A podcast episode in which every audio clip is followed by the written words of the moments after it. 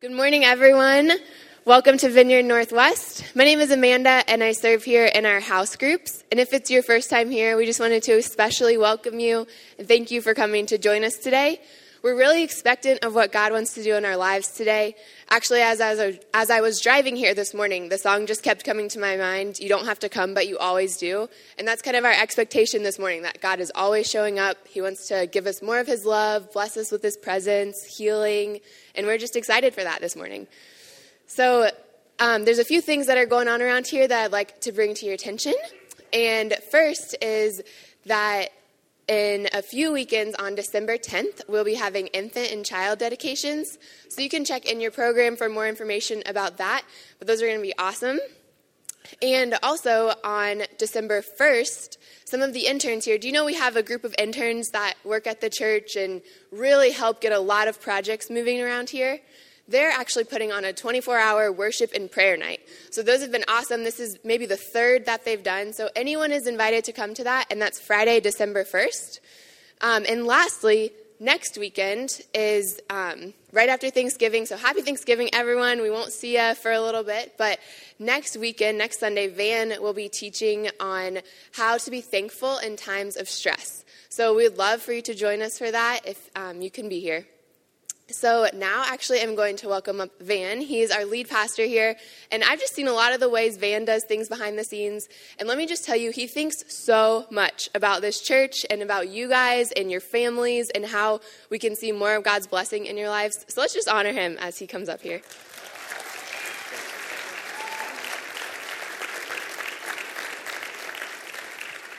Oh, thank you for that, Amanda. Thanks.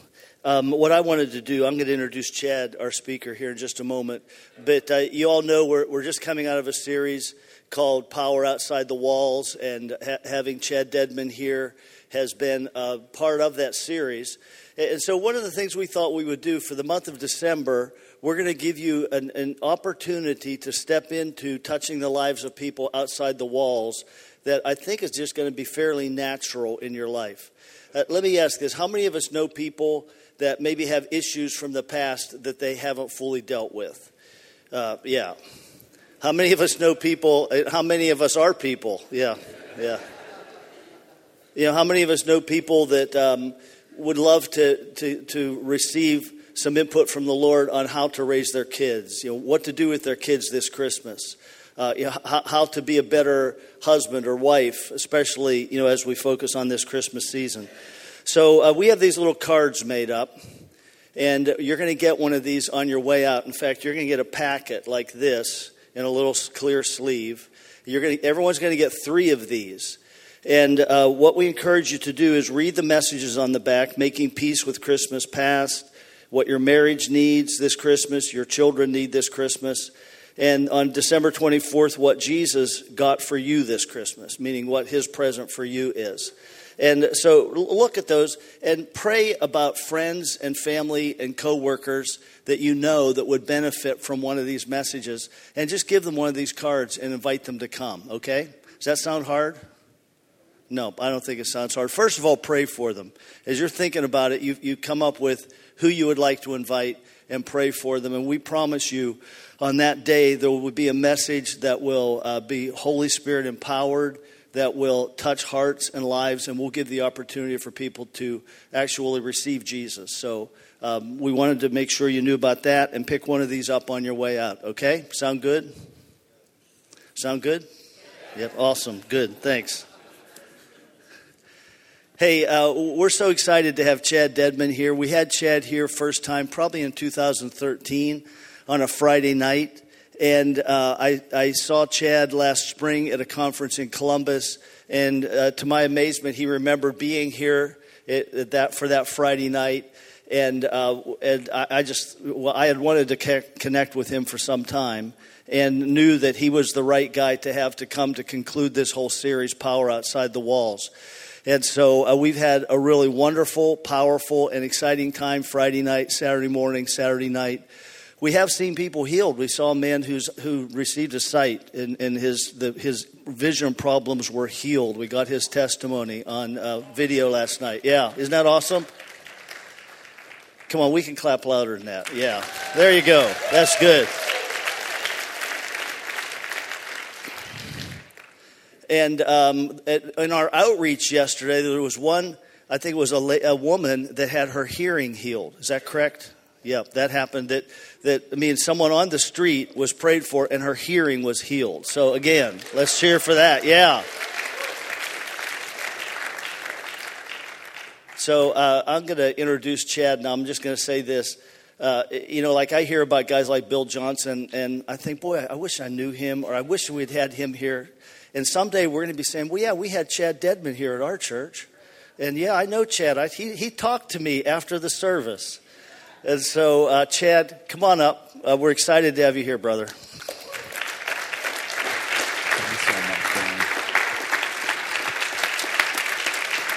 Thanks, guys. Oh man, so good to be here with you guys. Uh, yeah, it was pretty amazing. Friday night, Saturday morning, Saturday night. There was, um, I don't know if she's here, but she uh, was dancing like crazy last night and uh, she couldn't walk on Thursday, barely walk on Friday. She was in several accidents. She had a bulging disc in her C3. Uh, anyways, I guess she's not here. She might be here to, uh, the next service. But she was dancing like crazy, totally pain free. Like she wasn't able to walk on Thursday and had been in pain for years. And uh, she was a dancer and she was dancing like crazy last night, and I asked her, "Is there any pain going on?" She's like, "No, there's no pain whatsoever." So that was really cool. Then we uh, there was one lady who had pain in her back, and this was Friday night, and her leg grew out, and it grew out too long. So I asked her, "Do you want to be taller or shorter?" And she said she would like to be a little taller, and so her other leg grew out. But what was cool is she checked out her back pain, and it was gone so she had no more back pain. So that's really cool. I like that. Uh, Saturday morning, uh, there was a guy who grabbed me, um, and he told Wilson this. He had to work. He was at Miami. He go. He ministers at Miami University or something like that, and uh, was praying for a guy who was working with a wrist brace and uh, he got completely healed took the wrist brace off started moving it around started like stretching it out. He's like i couldn't do this before without pain. Like he was in some good good enough pain where he had a wrist brace. And uh, and so he, he, said i don't need the wrist brace anymore. I'm completely healed. Uh, we were um, we got to pray over a buddhist lady uh, to experience the love of god for the first time. She started crying uh, we started prophesying over her and uh, and we began to tell her about Jesus, and she said she had to talk to her husband, but uh, about about getting saved. And I said, okay, you know, but just remember, you could you could you could uh, invite Jesus to come into your life at any moment, any time. You, you don't even need your husband's permission to invite Jesus to come in, but go ahead and talk to your husband. But just know that he's always there, and you can experience his presence. She's like, I've never felt this before. I, I feel, I feel this like like someone's hugging me, and but there's no one hugging me and uh, so that was really cool. There was just a, it was an amazing, amazing morning and just amazing weekend with you guys. Prayed for three teenagers at Macy's to experience the presence of God for the first time. They started, uh, one of them started laughing uncontrollably, which is, you know, that's a, that's a good sign of God's presence.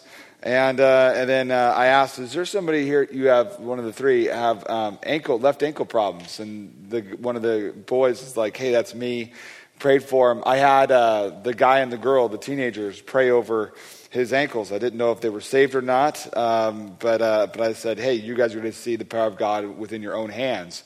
And so uh, they laid hands on him, and I said, all right, check it out. And he starts jumping up and down, and he's like freaking out, like, no way, there's no pain. And they're like all freaking out, and they're like looking at their hands, like, no way, did we just see this happen? And, and uh, so, anyways, it was a lot of fun.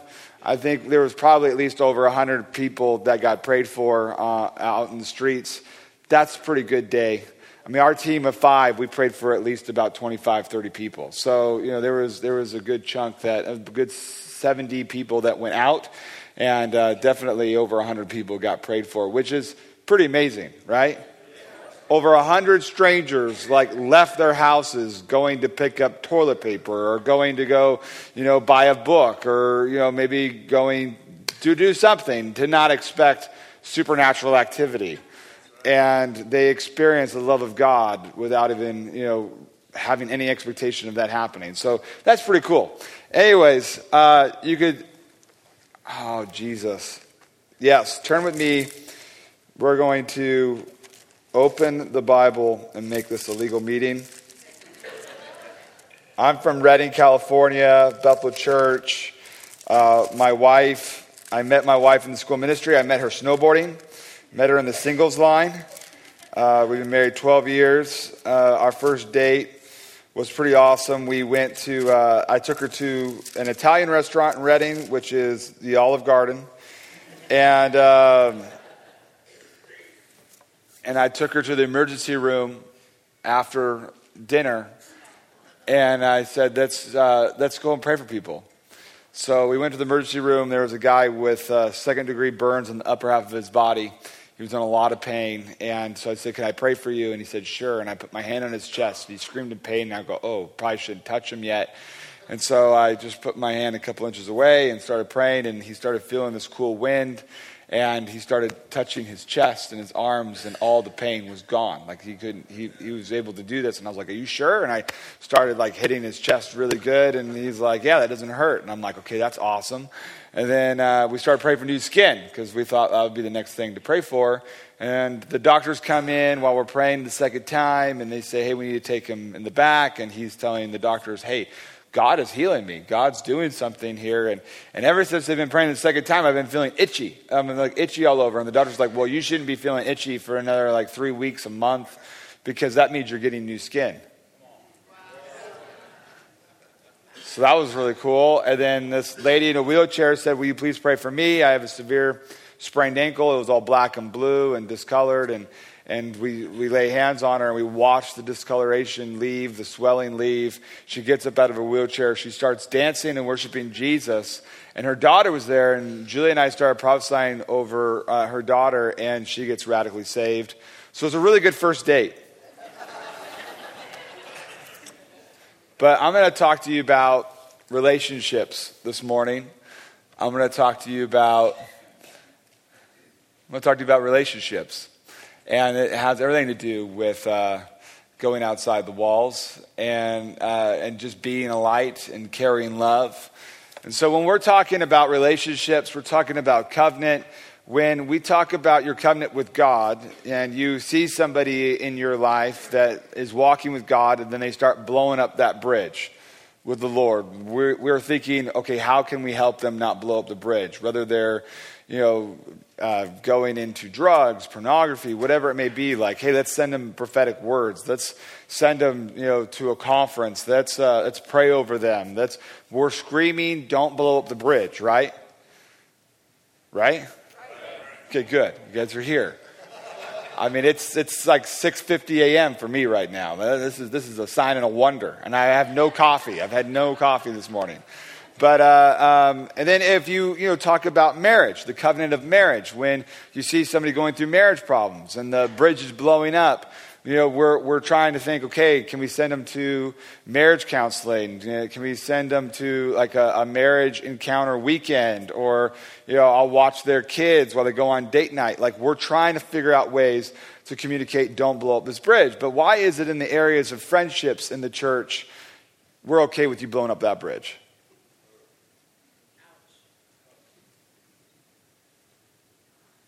You weren't meant to have friends for a season.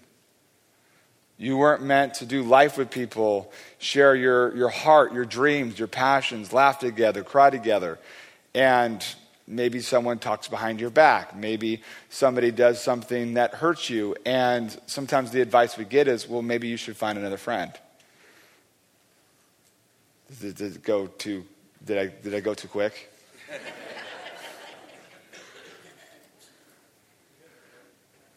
Again, this is uh, making it legal. John 13, verse 30, we'll go 34. I give, this is Jesus speaking, I give you a new commandment love one another just as I have loved you. You must also love one another. By this, all people will know that you are my disciples if you have love for one another. The world will know you're my disciples by how you love one another. Now, very generalized statement, very generalized statement is what would the world say about the church? We're divided, we can't get along, we can't agree on anything, we shoot our wounded. I mean, I know that this will trigger all the evangelists in the room, but what if we, for a moment, said, let's just forget about loving the world. And what if we just focused on loving one another?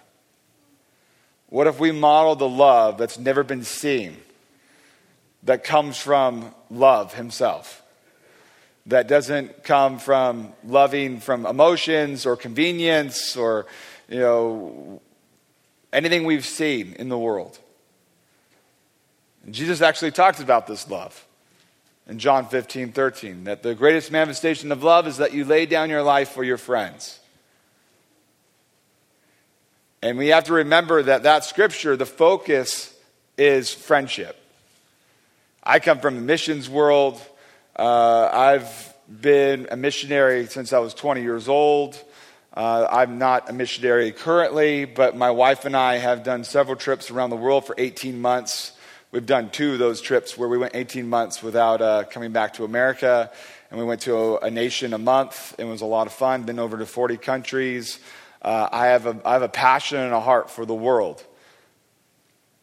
But what if, you know, and I remember being at Brownsville where people would argue who was going to be the first martyr. You know, I, that was in 99.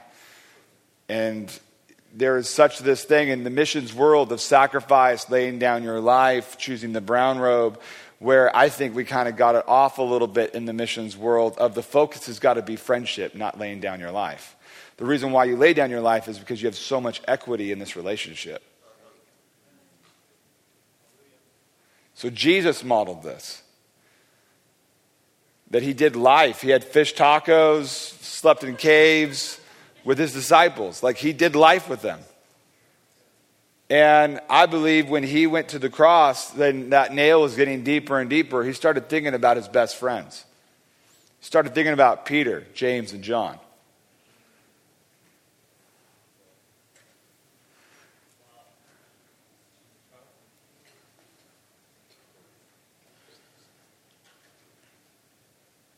And Jesus, we kind of have to remember that he was like a human being.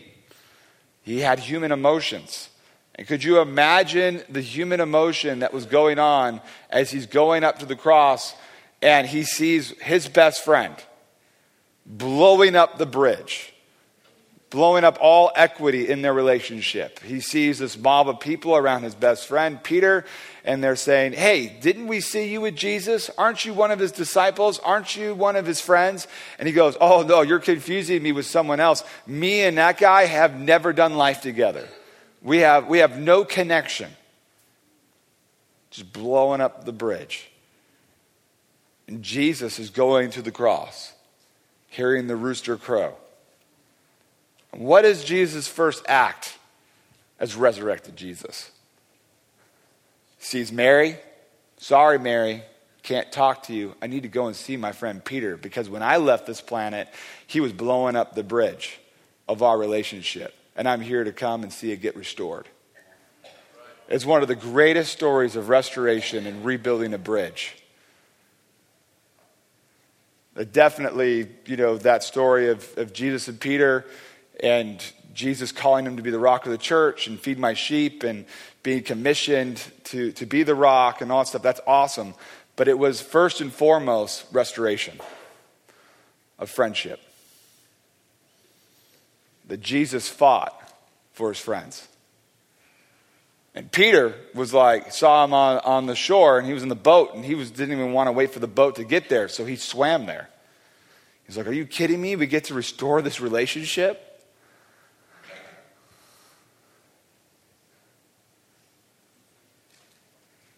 You know, some of us might maybe have friends, maybe we have relationships that have blown up in our past, but we have a God that restores relationships.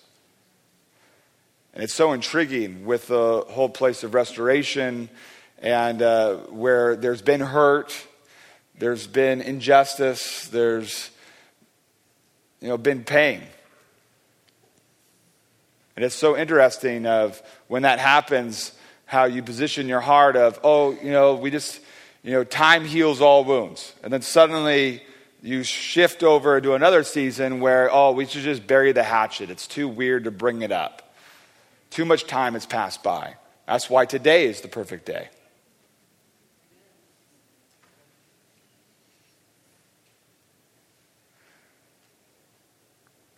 I, I went to the school of ministry in 2002 uh, at Bethel, and I remember graduating first year, and Bill and Kris were talking to us, and we were uh, all of us that were going into second year, and so they were asking us, "What do we want?"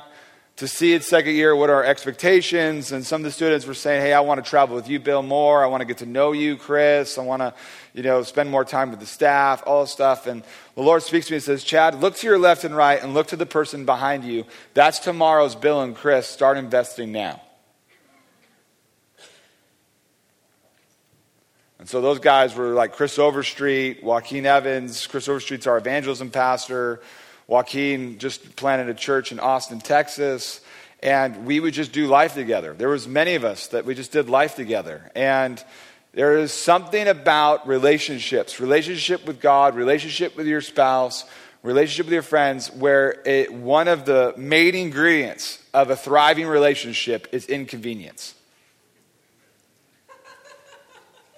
She gets it. And it's so interesting that that is such a, a moment that makes or breaks a relationship. Because when you choose that relationship over inconvenience, it begins to build equity, it begins to build value into the relationship.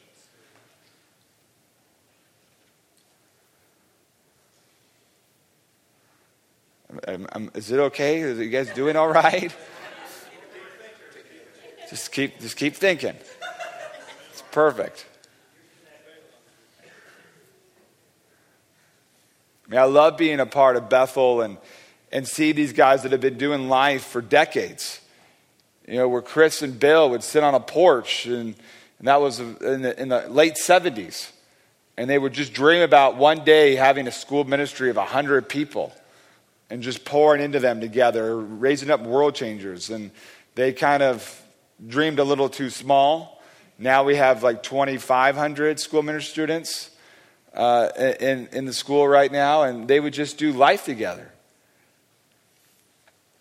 You know, it's uh, there. There's a book called The Culture of Honor, and Danny Silk, you know, writes about just kind of the reestablishment of apostles and prophets and the whole deal. And and uh, and so I'll go to churches, and people will tell me, "Oh, I, I read the book Culture of Honor, and we did a staff retreat." and uh, we all took a vote and, and we discovered that I'm an apostle.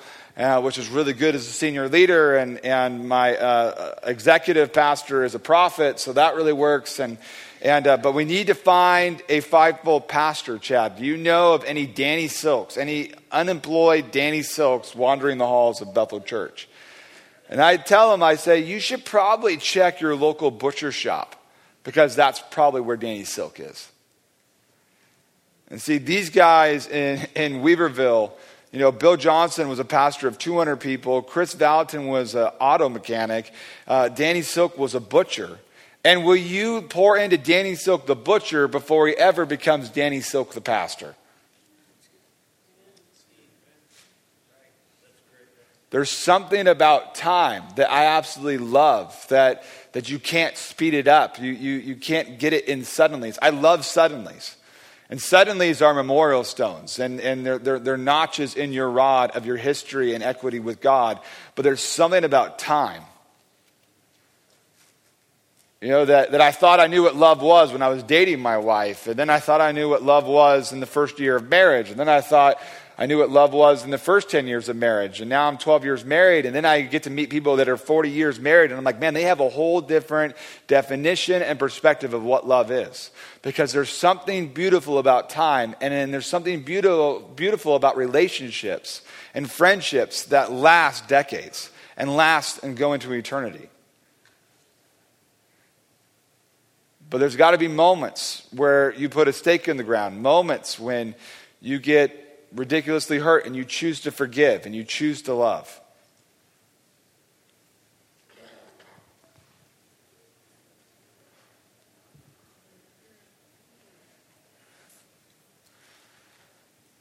I had a good friend of mine. We, he, uh, we did life together for about 12 years, and then he did something that was pretty offensive to Julia and I, to my wife and I and we had a decision to make. And, you know, we were speaking at a conference, and we're about ready to minister, and Heidi and Rolland Baker are with us, and and uh, and we're praying, and, and Julia says, "Hey, God just told me that we need to give that person money," and I'm like, "No, no, no, no, no, we're not giving that person money. Like, he's gonna they're gonna buy a new iPad or something, and and if we're gonna give money to anyone, let's give it to Heidi and Rolland. You know, they're gonna feed kids, and you know, it, it, it's gonna go so much further. It's such a better investment." And the Lord's like, "Chad, you have a fence." You need to, you need to forgive your brother.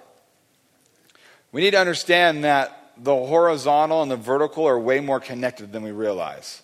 How can you love God and hate your brother? It's incongruent.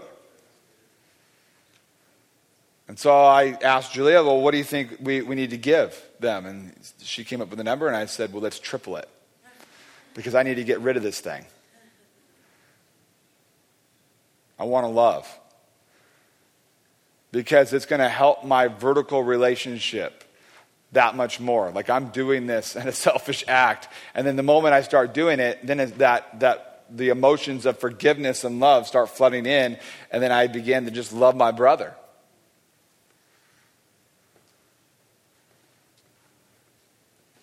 You know, I go to prophetic conferences and I'll, you know, uh, call people out. And sometimes I'll, I'll call out two guys and be like, hey, there's a David Jonathan anointing. You guys are, you know, called to run together as friends. And, and you'll see both of them with their eyes closed and their breath go, God, I hope I'm David.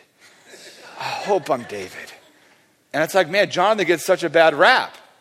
Like Jonathan is a, is a giant killer. That guy's a world changer. You know, he just was like hanging out with his armor bearer and going, you know what? Everyone's living in fear. I got a good idea. Let's just go kill a bunch of Philistines at the Philistine outpost. Let's go like military strategy horrible. You know, he's climbing up the hill. They're on their hands and knees. They give up the element of surprise. Hey, here we are. Like, and they just take them all out. I'm just like, man, that's amazing. Let's just turn to 1 Samuel. This is, uh, this is where we'll be ending.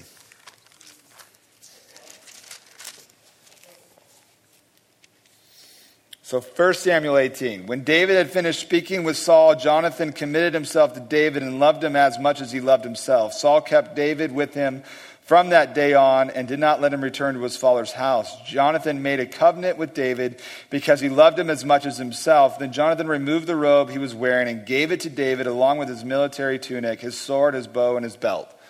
So, what's going on there? Like, you're, you're watching this amazing connection, this alliance, this heart connection, this friendship. And let's just think from J- Jonathan's perspective for a moment, like his identity. He is born into this world the next king of Israel, that he has teachers and mentors and scholars and all these guys training him, giving him the language, setting him up for success to be the greatest king. He's having meals with his dad, who is the king, and his dad is telling him, Hey, son, this is how you carry yourself as king. These are the lessons that I've learned as king. I mean, that's his whole identity. He's wearing this robe. Whoever sees wearing this robe, is the next king of Israel. Like it's like it's just a big billboard of saying, "Hey, I'm the next king of Israel." And he sees David kill Goliath and he realizes that the anointing that he's been trying to cultivate, steward, the call that's on his life, he realizes it's not on him, it's on this guy David. And he takes off the robe and puts it on David. And there's something about friendships that, that run together, covenant relationships, because when we talk about covenant, it's, a, it's, it's about relationships for life. And it takes at least two parties to say yes to covenant. And you have a covenant with the Lord and a covenant with your spouse, and you have covenant with friends. You have covenant with business people. I mean, back in the Old Testament, they would, like business partners, would just kill a lamb and then they would walk through the blood of the lamb together. I mean, it's a serious business, you know, like deal. Like, we're in this thing. But it's the same way with friendships. And you see with Jonathan and David that they fought for one another. There was inconvenient moments but there's something that happens when you begin to find brothers and sisters, you find friends that you run together where you give your lives to one another and you understand that you're connected to each other's life. That I was asking the Lord, God, give me revelation about marriage. I was engaged to my wife and I had a dream. I had a dream that that I was walking around heaven and I saw this angel writing down stuff about my life. And it, it was like way in the future. And, and it said, Chad Dedman saw 10,000 people healed in, in India and 10,000 people saved in Brazil. And, and, and my wife was in Brazil and I was in India. And I told the angel, no, no, you got your facts wrong. Julia was in Brazil. She gets credit for that. And I was in India. And the angel starts laughing goes, no, you don't understand that it, up here in heaven, we see you as one. Her breakthrough is your breakthrough. That's why, as a husband, I have to have the spirit of stupid not to set up my wife and empower my wife to step into her destiny. Because when she steps into her destiny, I get to step into my destiny. But why do we reduce that just to marriage? David and Jonathan, where Jonathan's probably talking to God, like, man, this alliance, this connection, this covenant relationship that you're forming is perfect because I'm going to set David up for success. Like, I've got a wealth of wisdom, a wealth of knowledge that I'm going to impart to David. I've got his back. Like, his breakthrough is my breakthrough. But there was inconvenient times. 1 Samuel 20, verse 30. Then Saul became angry with Jonathan and shouted, You son of a perverse and rebellious woman. I mean, that's, that's pretty intense. That's some bad mama jokes right there. Don't I know that you are siding with Jesse's son to your own shame and to the disgrace of your mother? What is Saul trying to do? He is trying to trigger Jonathan to have an emotional reaction, to make an emotional decision that would be to his default. He's trying to give his son the wrong kind of generational inheritance.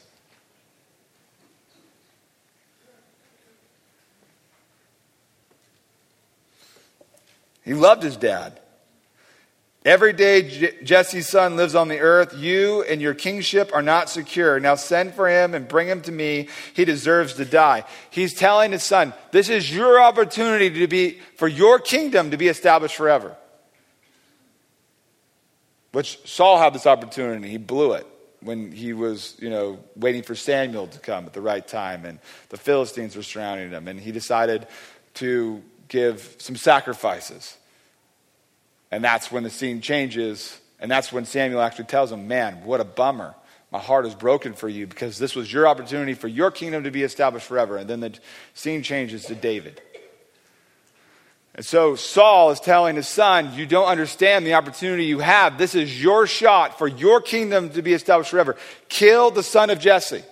And he goes, Dad, you don't understand. I am choosing for my kingdom to be established forever. I, my heart is connected to David's heart. His breakthrough is my breakthrough. There, like when you have brothers, when you have sisters, it breaks competition, it breaks jealousy, it breaks envy, that you begin to be connected together and you're cheering one another on.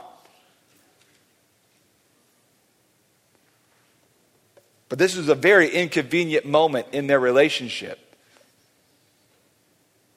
So, this is what Jonathan says to his dad. Jonathan answered, verse 32, Why is he to be killed? What has he done? Then Saul threw his spear at Jonathan to kill him. That's a sozo moment. So he knew that his father was determined to kill David. So he, got, he put the cards on the table, and his dad did too. And that was really a hard moment. Like, we have to think of the emotional side and how much Jonathan loved his dad. And, you know, he was like, but I'm choosing David. David is God's man.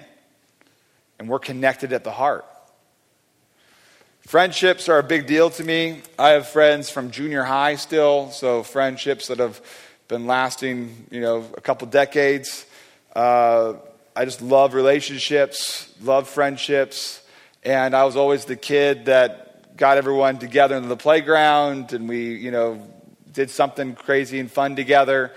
And my parents were pastors uh, at a church when I was a teenager, and uh, there was a family that got radically saved. And they lost their dad to cancer. Mom was addicted to pain medication. She ends up getting delivered of that.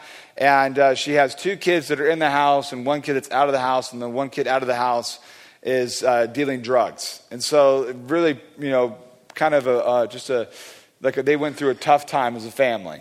And the two sons became like my brothers.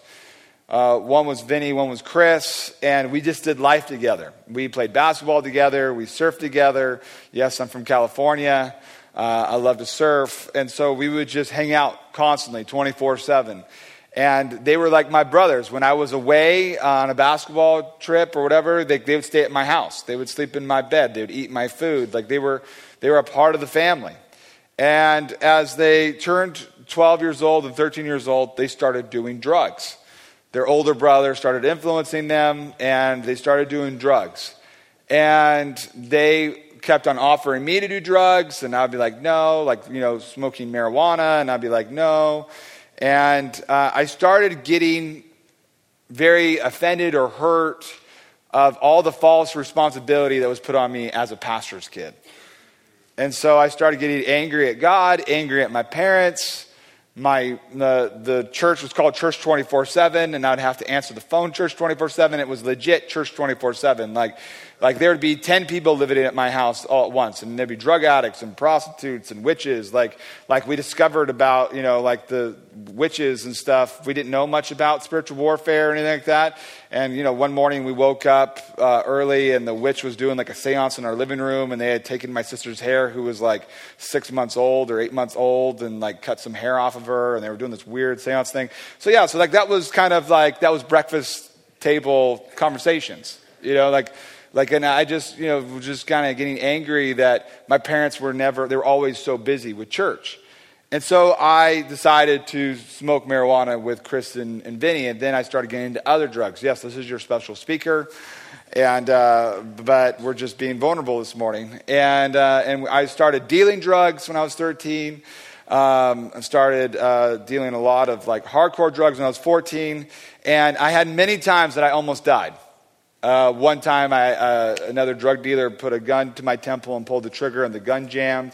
Uh, another time, like there was just a number of different scenarios that happened where I thought I, I was going to die, and I knew I was doing drugs, and I would see Jesus uh, in various rooms, and, and he would be uh, he, he would be sitting down with like with his legs up and just crying and I just was like, hey, I'm, I'm like in full blown rebellion. I'm just like, I'm making my own decisions. No one else is controlling me. I'm making my own decisions. And so uh, I just, you know, I, I just kept on going into this path. And then when I was 14 years old, Jesus walked into my bedroom one night and said, Chad, you're either going to be my best friend or I'm going to hand you over to Satan. He came into my bedroom, where I did not see it spiritually, I actually saw him in the natural. And he said, Chad, you have a decision to make. You're either going to be my best friend or I'm going to hand you over to Satan. And I knew that this meant that the hedge of protection in my life was going to be lifted, that Jesus was, uh, was going to, you know, like this was, a, this, was a, this was a line in the sand, and that if I were to deny Jesus, reject Jesus right now, that Satan would have full right to kill me. That I wasn't going to just like eke my way through life as a drug addict, like Satan would have full right to kill me. So, so I just look at Jesus and I just start weeping and I say, Jesus, I've always known you're the only way, the truth, and the life. I want you to be my best friend. And he comes over to me, he wraps his arms around me, and all that rebellion, all that addiction just lifts right off, and I became a new creation. Now, yeah, you get excited about that. Now, the deal is, is when you become a new creation, not everyone gets the memo. You know? So my parents were a wreck, like, you know, my son's a drug addict and the whole deal, and the whole church knows. And, and so this lady, like, you know, that was Saturday night, I had this radical encounter with Jesus. And then Sunday morning, I'm just like pumped, ready to go to worship. And, and I'm walking into the sanctuary, and this lady comes to me and says, You make me sick. You're tearing your whole family apart, and you're a drug addict. And she spit in my face. And I go, Do you, who are you talking about? You're, you're talking about my old man? Like he died 12 hours ago, you know? Like, like that's not me anymore, you know? And, and, and, but I had, I had some rebuilding to do, you know, which was totally fine. And, uh, and so later that day, it was just my dad's birthday, and I didn't know that he had received money to get a new pool table. And so he called me up to his room and said, Hey, where's the money? And I'm like, What are you talking about? And he said, I had uh, 700 bucks in here and it's gone. And I said, I didn't take it. And my dad's like, well, then who would have? And my best friend Vinny was over on Saturday night. And, uh, and so I said, well, maybe Vinny took it. So we're going to go to Vinny's house and talk to him. He's not there. My dad goes, okay, where is he?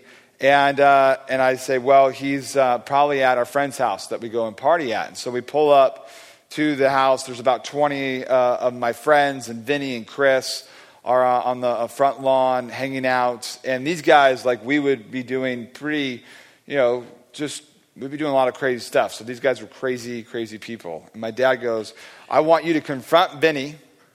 Now, my dad just didn't have, like, the Danny Silk tools yet. This is like 1995. And, uh, and so this was a long time ago. So you just got to give, like, my dad was fighting for his son's life in the best way he knew how. And so, what he's trying to do, what I'm about ready to tell you, is he's trying to uh, create, like, like he knew if he would punish me and Vinny together, that it would bond us together. And so he was trying to separate us. And so he says, I want you to confront Vinny, and if he denies taking the money, I want you to beat him up. so my dad and I walk over to this group of 20 people, and, and, and dad goes, All right, this is what's going to happen, everybody. Vinny took money from me, stole money from me, and my son is going to beat him up. If any of you have a problem with that, you can fight my son right now. I don't care if it's all of you. But if you're not going to fight my son, you need to leave right now. Everyone looks at me, everyone looks at my dad, everyone looks at Vinny, everyone looks at each other, and they all walk away, including his brother. And so he's left all alone. And I'm thinking, I just got saved. And like the, the WWJD bracelets were really popular back then. And I'm thinking, what would Jesus do in this situation? I don't think he would beat Vinny up. So I'm like, God, help me. And I, you know, confront Vinny. I'm like, Vinny, why did you take this money? And he goes, I never did. Like, and he looks at my dad. He's like, Dad, you've been like a father to me. You know, you know, Chad, you've been like a brother to me. I would never take the money. And me and Vinny stole money from my parents all the time. And and so, and I didn't take the money because I didn't know it was there. To be honest, like I, I didn't know my dad had it. I mean, I don't know if I would have taken it or not, but I didn't even know it was an option. So, so my, we're, we're confronting Vinny, and Vinny pretty convincingly says to him, Hey, we, we did not take this, I did not take this money.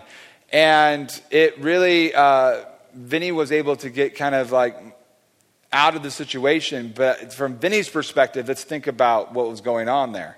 He, his whole family, his spiritual family was being ripped apart. And so he was pretty hurt. He felt betrayed by his brother, me. And so my next day, the next day, he calls my dad and says, Hey, me and your son took the money, which he only took the money, not me. I had no, I had no awareness that the money was there. And so my dad hangs up the phone and starts weeping. And he said, The, the, little, the shred of, of hope or trust that I had with you is now gone to me and like, Vinny knew that this was one of the best ways to get back at me, that, that I, my equity with my father was pretty low at this point. And it really damaged my relationship with my dad for about a year or two when I was in high school. And now my dad and I are great. We're, we're great friends. We wrote a book together. We do life together. I love my dad. But it really damaged the relationship and it caused a lot of hate and anger to stir up in my heart being a freshman in high school where I would actually have dreams about beating Vinny up. And yep, this is your this is your special speaker. Um, you know, the beginning of my sophomore year, I found him and I beat him up, and uh, and I was carrying so much anger because of the hurt and the pain I was going through with my dad. And sophomore year, it's New Year's Eve. Went to a Christian concert, and I was driving back, and I saw this car accident, and I was like, man, whoever's in that car accident they did not make it. And so I am uh, playing basketball the next day. My parents, I get home, my parents call me in the living room and they say, Hey, your, your friend James was driving a car last night and he died. He was doing nitrous and speed. Now, you guys don't know James yet.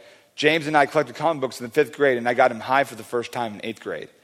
And so I introduced a lifestyle to James that took his life. And then they tell me that Vinny was in the back seat. There was a girl in the passenger seat. She went through the windshield. They were going 80 miles an hour doing nitrous and speed and hit a uh, telephone pole without stopping. 80 miles an hour.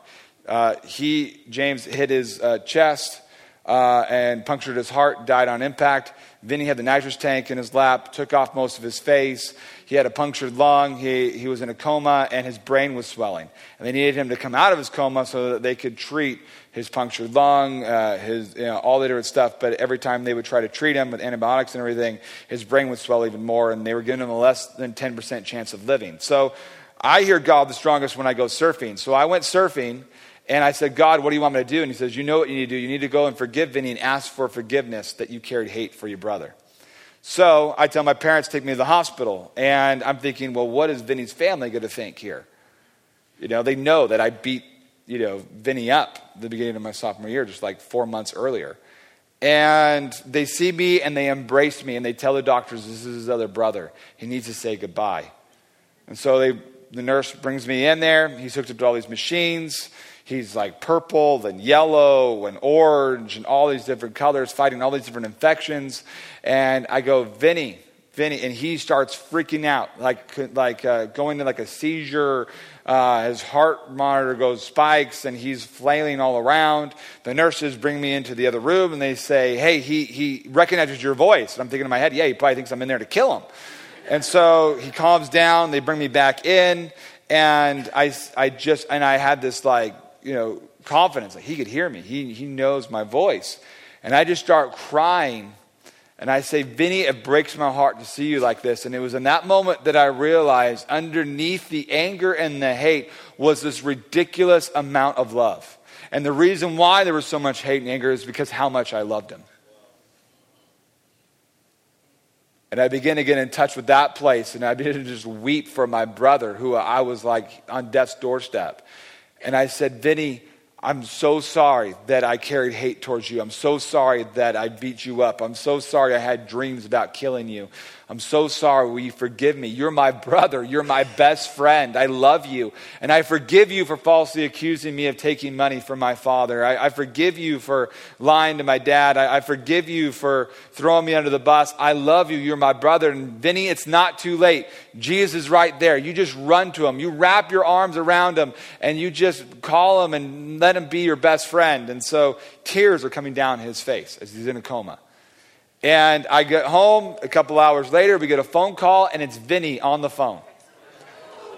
And he said, Chad, I heard you. And when you said Jesus is right there, it's not too late. I saw him in the distance, and I felt like I ran for miles. And the moment I embraced him, I put my arms around him, and the moment my head touched his chest, I came out of the coma.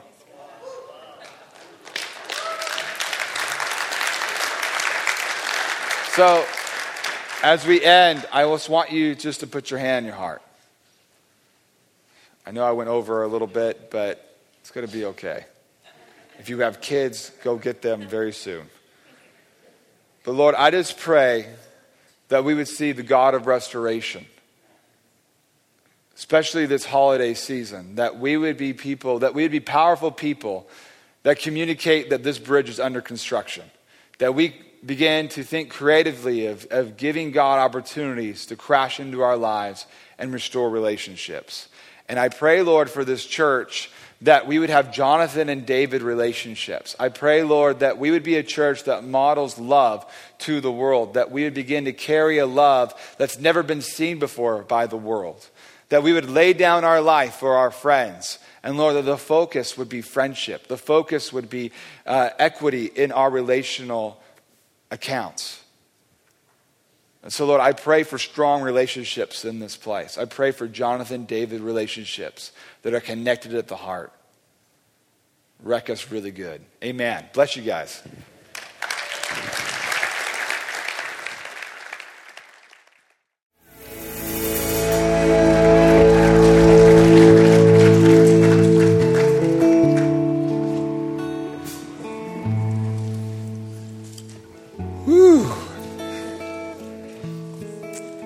Just thank you for your presence.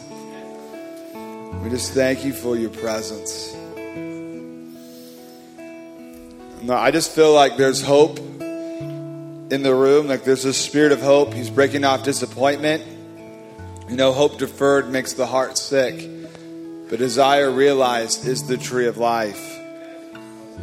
And I feel like the Lord is releasing hope into relationships. And He's just healing broken hearts. He's healing past wounds from relationships, and He's bringing hope. And I just want to just share this quick testimony of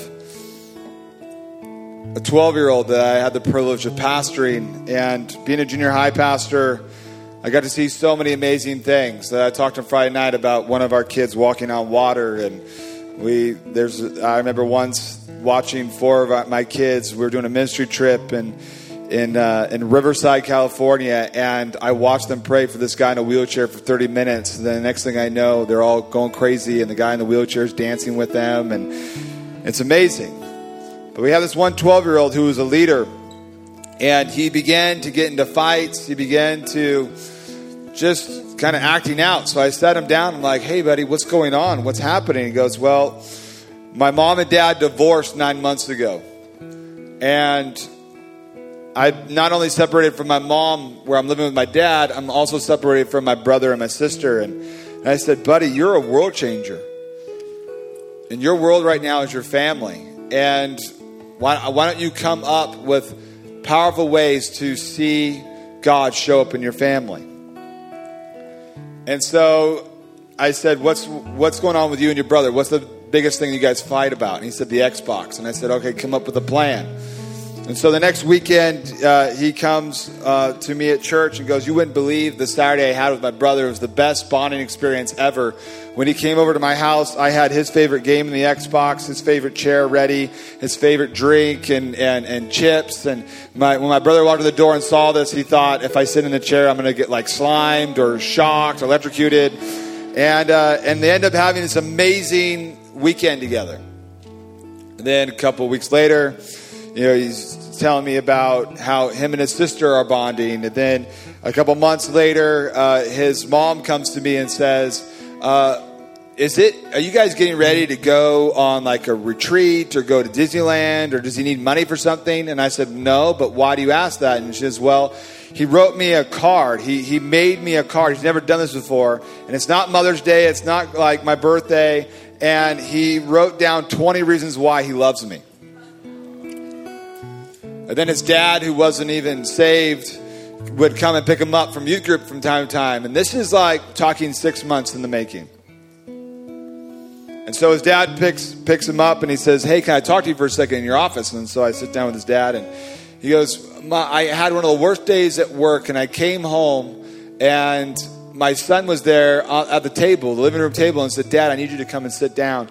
And my son began to tell me about dreams and passions and things that I've never told anyone. That uh, I didn't even know how he knew these things. And I just broke down and started crying. And my son started comforting me. And he said, What is that? What did he do to me?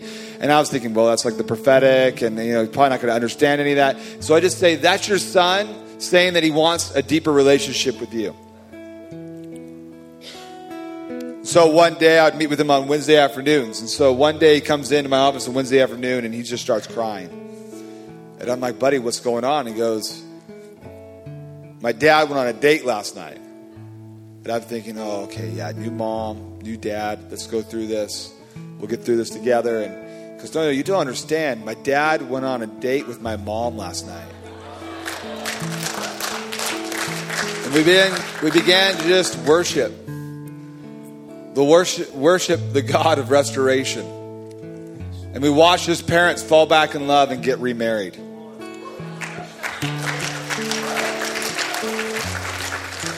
That was 10 years ago, and they were just all as a family at our conference we did in Southern California last April. It's just beautiful. And I just want to just release the God of restoration and also the resurrection power that He resurrects relationships, and that you're a world changer. That you're not a victim, you're not powerless in any relationship, that you're a world changer, and that you're a powerful person. But I just want to release hope. And Rainer, I just want to invite you to come on up because he was sensing something similar to this. But I want to release hope for relationships some of you, you, you feel stuck. Some of you feel like, you know, you're, you're, you, you try to go after relationships, you try to go after friendships, and you get stabbed in the back or you get hurt. And we're going to break off that disappointment right now. But before we do that, I'm going to have Rainer just release something as well. So I just want you to just right where you are, ask Holy Spirit. Is there a relationship that you want to restore in my life? And when we were singing the song, and it talked about shame was a ransom you paid for us, and the drums hit, Jesus was like, There's something there. I want to release you from the shame that you may have felt, from either not handling a relationship well or just having a bridge blown up for any reason. And then I felt like there's some fear of maybe entering back into that, of being vulnerable in that relationship to go back after restoration, to allow restoration to happen. So just where you are, if if Holy Spirit brought someone or, or, or something to your mind, I just want you to pray this really quick with me and just say this out loud to yourself. Just say, Jesus, I choose to forgive that person.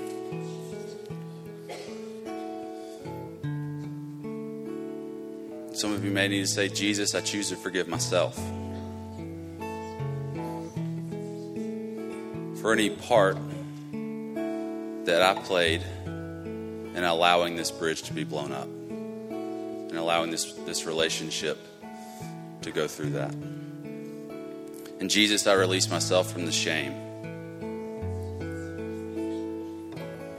of that relationship not going the way I intended it to go. I release that person to you. I release any judgment of that person to you.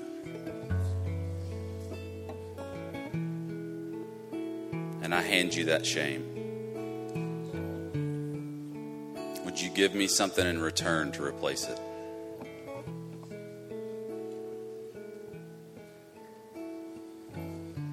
And Jesus,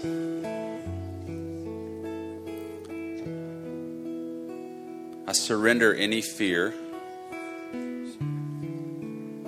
that I may hold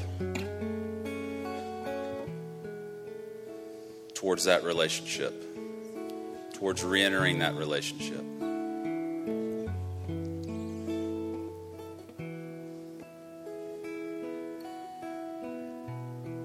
And I release that fear to you.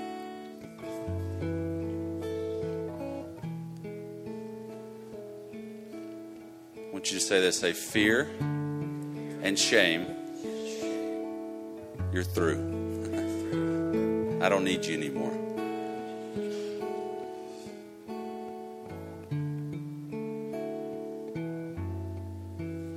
Say, Jesus, show me how you see that person. Show me how you see that relationship.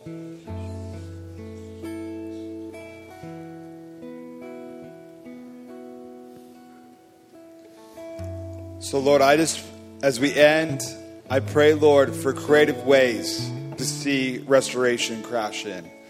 Maybe some of us need to write a letter to someone. Maybe some of us need to send flowers to someone. Maybe we need to show up at someone's doorstep. Maybe we need to go out to lunch with someone, phone call, text message. I just pray for creative ways. There's hundreds of other ways to communicate that this bridge is open for construction.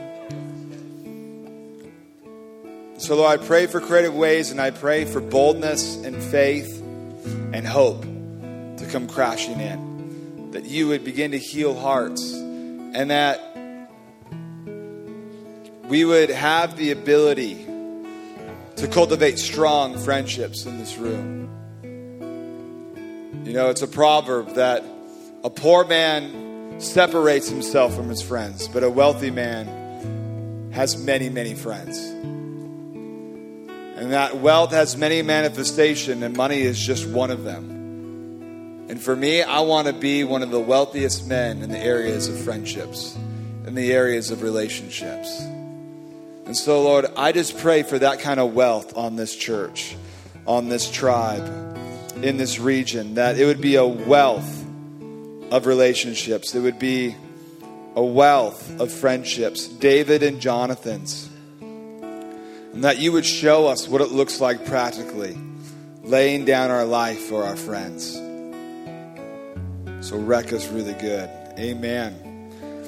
I know it's time to get your kids, and service will um, be officially over, but I'm going to invite my team to come on up. And if you do want prayer for healing, or if you want some prophetic encouragement, just come on up here, and uh, and and we have the team all the way here from Bethel, Bethel students.